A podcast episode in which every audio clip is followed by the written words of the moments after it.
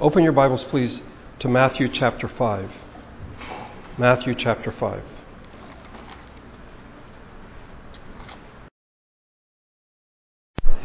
Matthew chapter 5. We'll look at verses 13 through 16 and follow along if you would as I read them. You are the salt of the earth, but if the salt loses its saltiness, how can it be made salty again? It is no longer good for anything except to be thrown out and trampled by men. You are the light of the world. A city on a hill cannot be hidden. Neither do people light a lamp and put it under a bowl. Instead, they put it on its stand, and it gives light to everyone in the house. In the same way, let your light shine before men, that they may see your good deeds and praise your Father in heaven. As we've seen in this series, in the Beatitudes, Jesus has set forth the character of the citizen of the kingdom of heaven, a follower of Jesus. Now, in these verses, 13 through 16, Jesus sets forth our function or mission.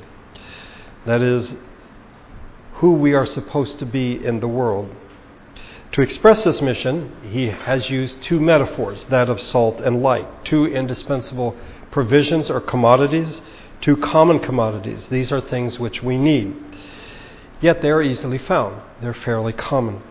As we saw last Sunday, Jesus does not command his followers to be salt and to be light. He doesn't say you are to be salt and light. He doesn't say you ought to be or you are to become salt and light he makes a declaration, a statement You are the salt of the earth, you are the light of the world.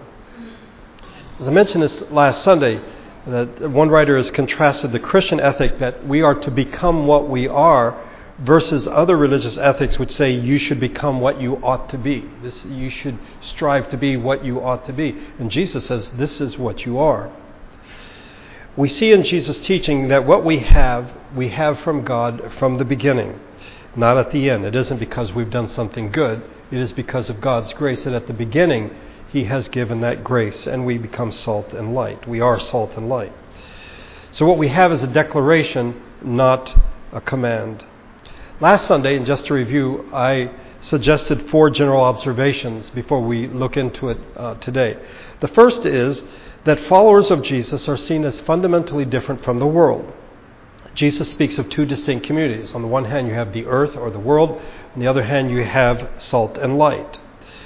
These communities have a relationship based on their distinctiveness, um, but they are very different. And we shouldn't be surprised at this because we've looked at the eight Beatitudes, um, in which we see that the call of Jesus is contrary to almost everything that we hear from the world. What makes a disciple or a follower of Jesus so different? What sets that person apart? It is the grace of God. It is the gift, the wholeness that He gives us at the beginning when He called us. It isn't anything that we deserve, and it isn't anything similar to what we were. It is grace that takes us from the world and makes us salt and light. How else would we become salt or light? Um, by the way, when I speak of a disciple being fundamentally different, I'm referring to the essence, not the form. And this is really important because I think a lot of people have fallen into the trap of thinking that Christians are to look different than the world. Um, that we, how we are as people, the form is different. It isn't that at all.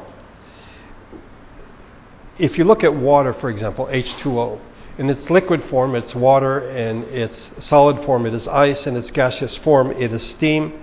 Still water. And we would not expect, we should not expect that Christians of all times should look exactly the same. That the form should be exactly the same. Uh, that isn't the case. Um, and I think that's really important because a lot of people, and I know the tradition I grew up in, Christians were supposed to look a particular way, a particular clothing style, hairstyle. You know, this is what a Christian. That's the form. Jesus isn't talking about the form, but the substance. Now, you may contaminate water, okay, whether it's ice or steam or liquid, it's still water. Salt and what it salts are different in terms of essence light and what it lightens or enlightens are also different. Those who are the followers of Jesus are to be different than the world. And yet, I think oftentimes we find that that's simply not the case. And we'll see that later on. The second general observation is that a follower of Jesus is not only fundamentally different from the world, but is always to be in contact with the world. See, it would be very enticing and it's very tempting to think, well, if I'm different from the world, then I'm going, I'm going to be separate from the world. I will separate myself. And some people use the word separation. Jesus says, You are the salt of the earth. You are the light of the world. So there is a distinction, and yet there is to be a connection. There is to be contact. For salt to have effect, it must in fact come in contact with the thing it is to impact. And for light to enlighten something, it must not be hidden. In the same way, the followers of Jesus, the disciples of Jesus, are always to be in contact with the world. Um, Jesus prayed to the Father for his disciples My prayer is not that you take them out of the world, but that you protect them from the evil one. They are not of the world, even as I am not of it. As you sent me into the world, I have sent them into the world. So we are different, but always in contact with. The third general observation is that the world is presented as a place that lacks salt and lacks light. And we are the disciples of Jesus. We are to be salt and light. And the fourth observation is that we are followers of Jesus for the good of others. It isn't simply, oh, look, we have the grace of God. Isn't that great? Isn't that wonderful? It is, in fact, for the benefit of others. So, let's look at salt and let's look at light. As we continue the passage, I think we may come into a difficulty because it seems clear what light does. Light brings light, it enlightens. But what does salt do? Well, salt has a number of functions. Um, and we find it in the Old Testament. I'm, I'm, tripping up a bit here because I think the tendency is when we think of, of this passage to say, oh, I know what salt is, I know what salt does. Almost as much as to say, I don't need Scripture for me to understand what Jesus is saying here, and that simply is not the case. We find in Scripture that salt is, in fact, a flavoring. We know that, but it is confirmed in Scripture. The question is are we going to look to Scripture or are we going to look to our own experience? I mentioned uh, the other Sunday uh, the passage in Revelation 3 the church in Laodicea is neither hot nor cold, it's lukewarm. And so we think, well, I know cold water, hot water. But when you look at the history, we see, oh, there, actually, there was a town that had fresh, cold water, another one that had hot springs. Laodicea was in the middle, had neither. So it isn't simply our own experience, our own knowledge that tells us what's being said. So if we read in Scripture that, in fact, tasteless food has no salt, that confirms our experience. Okay? But the second thing we see is that salt was used in the incense that was to be burned in the tabernacle. After listing the ingredients, that the recipe, if you wish, for making incense for worship, God told Moses, It is to be salted and pure and sacred. The ESV has seasoned with salt, pure and holy, which points that, to the fact that salt represents some purity. In 2 Kings chapter 2, we have the story of Elisha, who is informed about a spring of water that has bad water. And what Elisha tells him is, Bring me a bowl of salt. He pours the salt into the spring, and then the water becomes pure it now has good water. So it is to be used, well, it is seen in the context of purity, it is used in incense. Thirdly, salt was to be used in all sacrifices. All offerings in the Mosaic system were to be seasoned with salt. This is what we find in Leviticus 2. Season all your grain offerings with salt. Do not leave the salt of the covenant of your God out of the grain offerings, and salt to all your offerings that as people gave sacrificially, as they gave to God, salt was to be a part of that. And lastly, and I just read it in Leviticus 2, salt was a sign of the covenant. Um, to be honest, this is only mentioned three places in Scripture, and it isn't completely clear what is being said, except for this that somehow between God and his people there is what is called a covenant of salt. Um, let me read to you from Leviticus 18. The Lord spoke of an everlasting covenant of salt before the Lord for both you and your offspring. And then centuries later, uh, King Abijah of Judah, the northern kingdom, was speaking, or the southern kingdom was speaking to the people of the northern kingdom. Don't you know that the Lord, the God of Israel, has given the kingship of Israel to David and his descendants forever by a covenant of salt? Whatever this means, it is a sign of a covenant between God and his people. So it seasons food. It is an ingredient in incense that is to be burned in worship before God. It is something that is to be burned with all the offerings, the sacrifices, and it is a sign of the covenant. Now, some commentators have suggested what salt is intended for here is that it preserves, that you can salt food and it, it preserves, it prevents decay, it combats deterioration. Well, that, that's all true. Uh, but this is not what Jesus is saying. How do I know that? Well, first of all, salt is never described that way in Scripture. And secondly, historically, there is no evidence that the Jews ever used salt as a preservative. That's something that comes later, or it's in other cultures. But the Jews did not use salt as a preservative. So I don't think Jesus is saying, You are the salt of the earth, we are going to preserve things in a culture. Many would argue that, but I don't think that's what Jesus is saying. Others have said that salt is something that can sting or hurt. If you have a cut, and you know, we have the expression rubbing salt in the wound. Uh, Martin Luther took this view. Christ has commanded the salt to be sharp and continually caustic. If you know anything about Martin Luther, that sort of makes sense. If you want to preach the gospel and help people, you must be sharp and rub salt into their wounds. I don't disagree with him, but that's not what Jesus is saying here. Jesus is telling his listeners, You are the people of God. You are the covenant people of God. And you are to make a difference. How does salt make a difference? Well, it has the quality of saltiness, a distinctive quality. Jesus speaks of losing that distinctiveness, um, losing that quality of saltiness. How does salt lose its saltiness? Well, it can be contaminated with impurities or it can simply be washed away. The people that Jesus was speaking to knew of the Dead Sea to the south, which was surrounded by a white powder that looked like salt but was so contaminated that it was useless. And the picture that Jesus has in mind is that if the followers of Jesus lose their saltiness, the result is that they are not fundamentally different from the, from the world. You might say, that's good, that's good, fine, fine. But what is the nature of Christian saltiness? If we are to be salt, what does that mean? What is it that marks us as unique that may be, in fact, contaminated or washed away, making us useless? Our saltiness is found in the qualities mentioned in the eight Beatitudes. That is what makes us salt. That we are poor in spirit, that we mourn, that we are meek, that we hunger and thirst for righteousness, and so on. It's this that marks us as fundamentally different as the followers of Jesus. And without those qualities, we have lost our saltiness. And yet, I would argue that the church today is not very salty.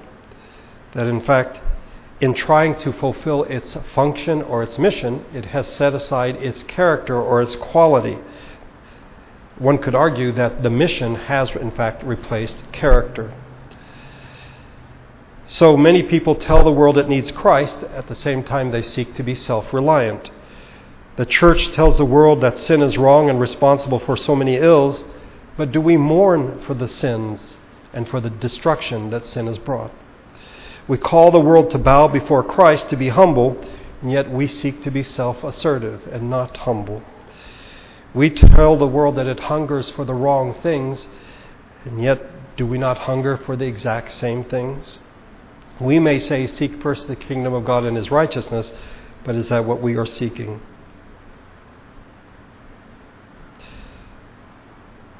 I think we may be in danger of losing our saltiness. By the way, one of the great things about salt that we take for granted is its hiddenness. That is, the work that it does is hidden or unseen. So, if uh, when uh, Elisha threw the salt into the water, the salt disappears, but it affects the water. It makes it pure. It's included in with the ingredients of incense. It disappears into the mix, if you wish, into the batch.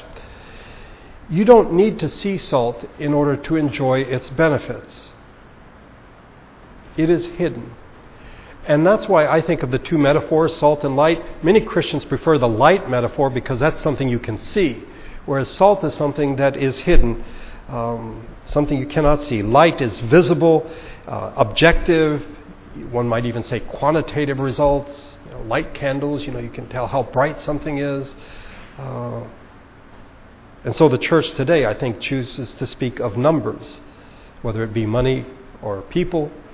It speaks of buildings, it speaks of exposure, but what about quality? What about character? Salt in its impact is hidden. We are told that we are the people of God, we are the salt of the earth. It is a statement, as I said, it's a declaration, it's not a command. How do we get saltiness? We go back to the beginning. And whether you are calling out to God for the first time or for the millionth time, blessed are the poor in spirit. We must all begin at the same place moment by moment.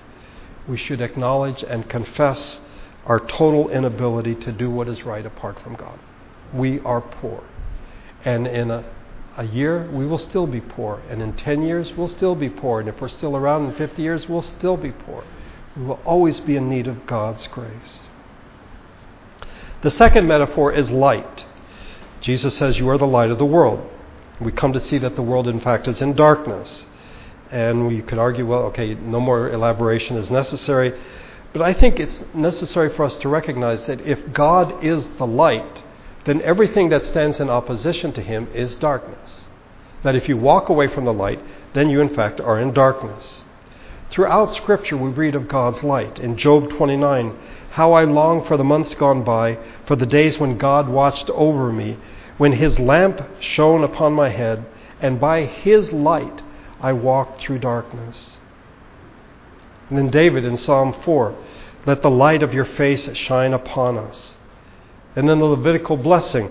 The Lord said to Moses, Tell Aaron and his sons, this is how you are to bless the Israelites. Say to them, The Lord bless you and keep you. The Lord make his face shine upon you and be gracious to you. The Lord turn his face toward you and give you peace. God as light guides us he shows His favor to us. He restores us. He revives us. He saves us. He gives us knowledge.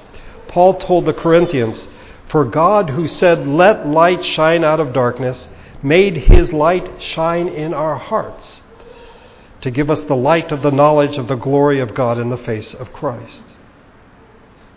Say, fine, that's, that's fine, but we are the followers of Jesus. How are we to be light? Well, in the chapter before the Sermon on the Mount, in Matthew 4, we read about Jesus of Nazareth. When Jesus heard that John had been put in prison, he returned to Galilee. Leaving Nazareth, he went and lived in Capernaum, which was by the lake in the area of Zebulun and Naphtali, to fulfill what was said through the prophet Isaiah land of Zebulun and land of Naphtali, the way to the sea along the Jordan, Galilee of the Gentiles. The people living in darkness have seen a great light. On those living in the land of the shadow of death, a light has dawned. This is who Jesus is. And so when Jesus says that we are the light of the world, it has roots in who he is. Because he is light and we are his followers, then we have light as well. He has redeemed us to carry on his work and to be light. It's interesting that what Jesus points to in the function of light is unlike salt, it is not to be hidden. It is not hidden, just as a city on a hill or a lamp on a stand. In those days, a terracotta lamp, usually pretty flat, a bowl with a wick, it was lit and then it was put in a place where it could give the most light throughout the house. We have electricity, but occasionally when the lights go out and we light candles, we then sort of learn to be strategic and where do you put the candle where it has the most benefit? We are a city on a hill. Again, I think this refers to the God's people as a new people, the new Israel, a new covenant people. This is from Micah 3. In the last days, the mountain of the Lord's temple will be established as chief among the mountains. It will be raised above the hills, and people will stream to it. Many nations will come and say, Come, let us go to the mountain of the Lord, to the house of the God of Jacob. He will teach us his ways, so that we may walk in his paths. The law will go out from Zion, the word of the Lord from Jerusalem. He will judge between many peoples and will settle disputes for strong nations far and wide. They will beat their swords into plowshares and their spears into pruning hooks. In Isaiah 60, Arise, shine, for your light has come and the glory of the Lord rises upon you. See, darkness covers the earth, and thick darkness is over the peoples, but the Lord rises upon you, and his glory appears over you. Nations will come to your light, and kings to the brightness of your dawn. This is what Jesus speaks of when he speaks of a city on a hill. That which we are cannot be hidden. And now we come to verse number 16, and this is the only command in this passage and verses 13 through 16. And by the way, just a side note, personal note, my parents were missionaries, and the missionary group we were with had uh, a collection of pictures of the missionaries, and it had you know the names of all the children, and on the back it would have the verse that was the verse for each family. And every morning at breakfast, my dad would pick out one, and they were in a little container, and pick out one, and we would pray for that family. Well, the one for the Woods family had Matthew 5:16 as our verse. In the same way, let your light shine before men, that they may see your good deeds and praise your Father in heaven. You might be saying, wait a minute, Damon, I've read ahead. I've read ahead to chapter 6. And in chapter 6, Jesus says, Be careful not to do your acts of righteousness before men to be seen of them. But here, Jesus calls on his followers to let their, sh- their light shine before men that they may see your good deeds. Seems to be a contradiction. I think we tend to favor, by the way, the Matthew 6 passage, the idea of not doing your good deeds before people, because we prefer religion to be a very private matter. We don't like it to be public. And when we come to verse number 16 here in our passage, it makes us a bit uncomfortable because it's, it's a bit too public uh, for our comfort. So, which is it? Are we to do our good deeds before people, or are we not to do our acts of righteousness before men? There is no contradiction. The issue is not public versus private, the issue is motive. Why are you doing what you do? Why does Jesus call his followers to let their light shine before men? That they may praise your Father in heaven. In chapter 6, if you look at the first two verses, be careful not to be seen, or not let me start over. Be careful not to do your acts of righteousness before men to be seen by them. That's the motive. You want to be seen by people. If you do, you will have no reward from your Father in heaven. So when you give to the needy, do not announce it with trumpets, as the hypocrites do in the synagogues and on the streets, to be honored by men. There is the motivation. The issue is not the audience, interestingly enough. Um, should I do this when people are watching, or should I wait till they're not watching? Not the issue, not the issue at all. It is why are you doing it? Is it that God may be glorified or that you may, in fact, be honored by men? The Lord has called us to be His people, and we have a specific mission or function in mind. We are His disciples, He has called us. The problem is, I think that we have put the cart before the horse. We have put mission first rather than character. We, in fact, are the Beatitudes come first. I, I, don't know if you remember when I began this series, I said that I think I would have put them secondary. No, no, they come first. This is who we are supposed to be. This defines us. And then we can talk about our mission or our function. What's interesting is that today people tend to focus on mission they downplay character, and they don't see the two as being connected. Mission becomes optional, but oftentimes it becomes more important than character. So it doesn't matter if you are poor in spirit as long as you're sharing the gospel. It doesn't matter if you mourn over sin in your own life and the lives of others as long as you're witnessing. It doesn't matter if you are meek as long as you are doing mission work. We've really mixed things up. We are to have this character. This is who we are. And as a result of that, these things flow out. We are salt and we are light. We aren't supposed to sit there and say, I gotta be salt, I gotta be salt, I gotta be light. If in fact we are poor in spirit, then we are salt. If we mourn for sin, then we are light. And I think we've lost sight of that. In closing, three things for us to consider. First of all, to be a follower of Jesus means that in fact we do have a function, we do have a mission. We are salt, we are light. This is what it means to be a disciple of Jesus.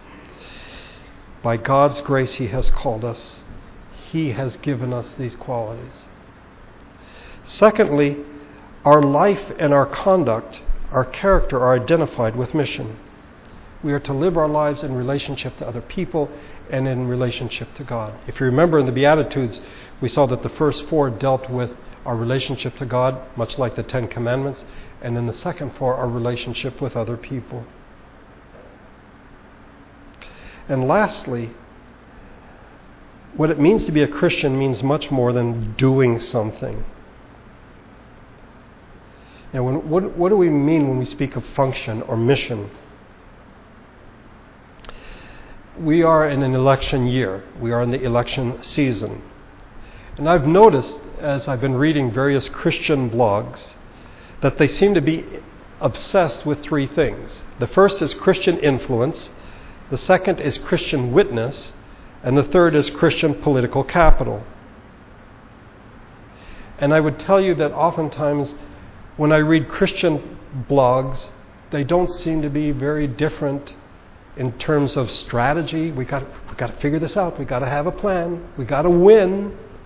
By the way, I don't see the word win anywhere in the Sermon on the Mount. We're to be salt and we're to be light. Uh, John Piper has written this recently.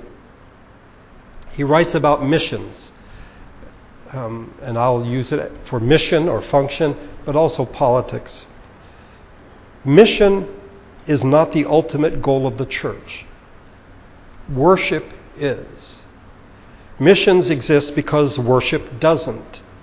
Worship is ultimate, not missions, because God is ultimate, not man. When this age is over and the countless millions of the redeemed fall on their faces before the throne of God, missions will be no more. It is a temporary necessity, but worship abides forever. Worship, therefore, is the fuel and goal in missions. It is the goal of missions because in missions we simply aim to bring the nations into the white hot enjoyment of God's glory. The goal of mission is the gladness of the peoples and the greatness of God. From Psalm 97 The Lord reigns, let the earth rejoice, let the many coastlands be glad. Then from Psalm 67 Let the people praise thee, O God, let all the peoples praise thee, let the nations be glad and sing for joy. Piper says, Mission begins and ends in worship. In the same way, I would say here in the Sermon on the Mount, we're thinking of salt, we're thinking of light. What's the best strategic place to put light? Where's the best place to put the salt to have influence? No. We've, we've messed up already. We're thinking like the world. We're supposed to be distinct from the world, and yet we're thinking like the world. Are we poor in spirit? Do we mourn over our sin and the sins of others and the impact of sin on our society? I don't know about you. I'm as likely as anyone else to shake my head when I hear of terrible things that happen. But do I mourn for what sin has done in people's lives? Are we meek and humble? Do we hunger and thirst for the things we should? Are we merciful?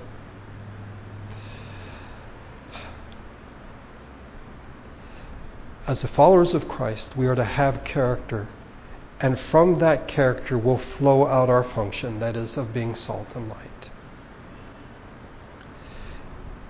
I'm embarrassed to say, but we do have books upstairs that will tell you of various strategies where you can have the most impact as a believer.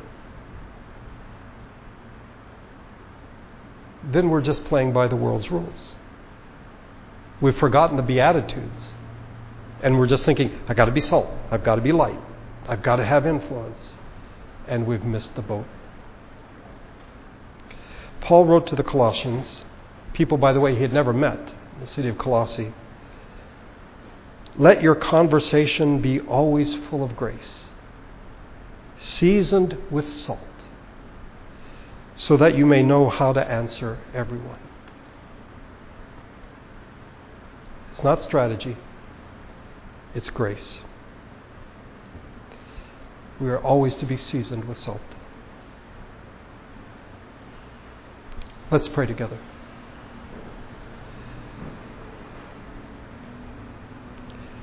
Father, we freely confess that we are sinners.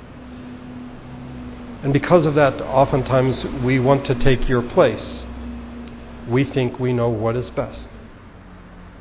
We're like a young child resisting the instruction of a parent, thinking that he or she knows what is best.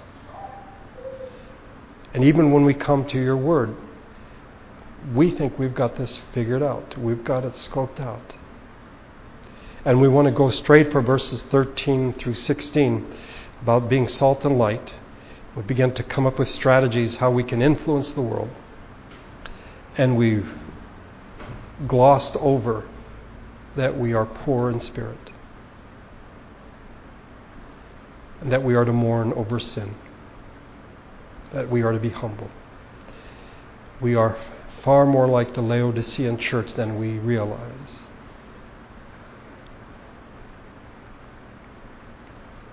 I thank you that whether it's for the first time that we call out to you, or the millionth or the billionth time, you are always there. And we are to acknowledge and confess that apart from you, we can do nothing. But because of your grace in our lives, we are salt. Because of your light in our lives, we are light.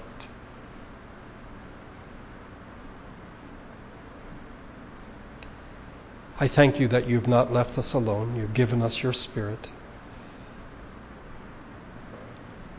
May He bring these things to mind in the coming days as we think about them. And then may we not be hearers only, but doers of the word. And come to see that it is our character that matters far more than our mission. Our function flows out of our character, not the other way around. We are to be the salt of the earth and the light of the world. And by your grace, may this be the case. I thank you for calling us together today to worship you. We give you thanks once again for the wonderful news about Gwen and the baby. Watch over them both. May your spirit and grace go with us as we leave this place today. I pray in Jesus' name. Amen.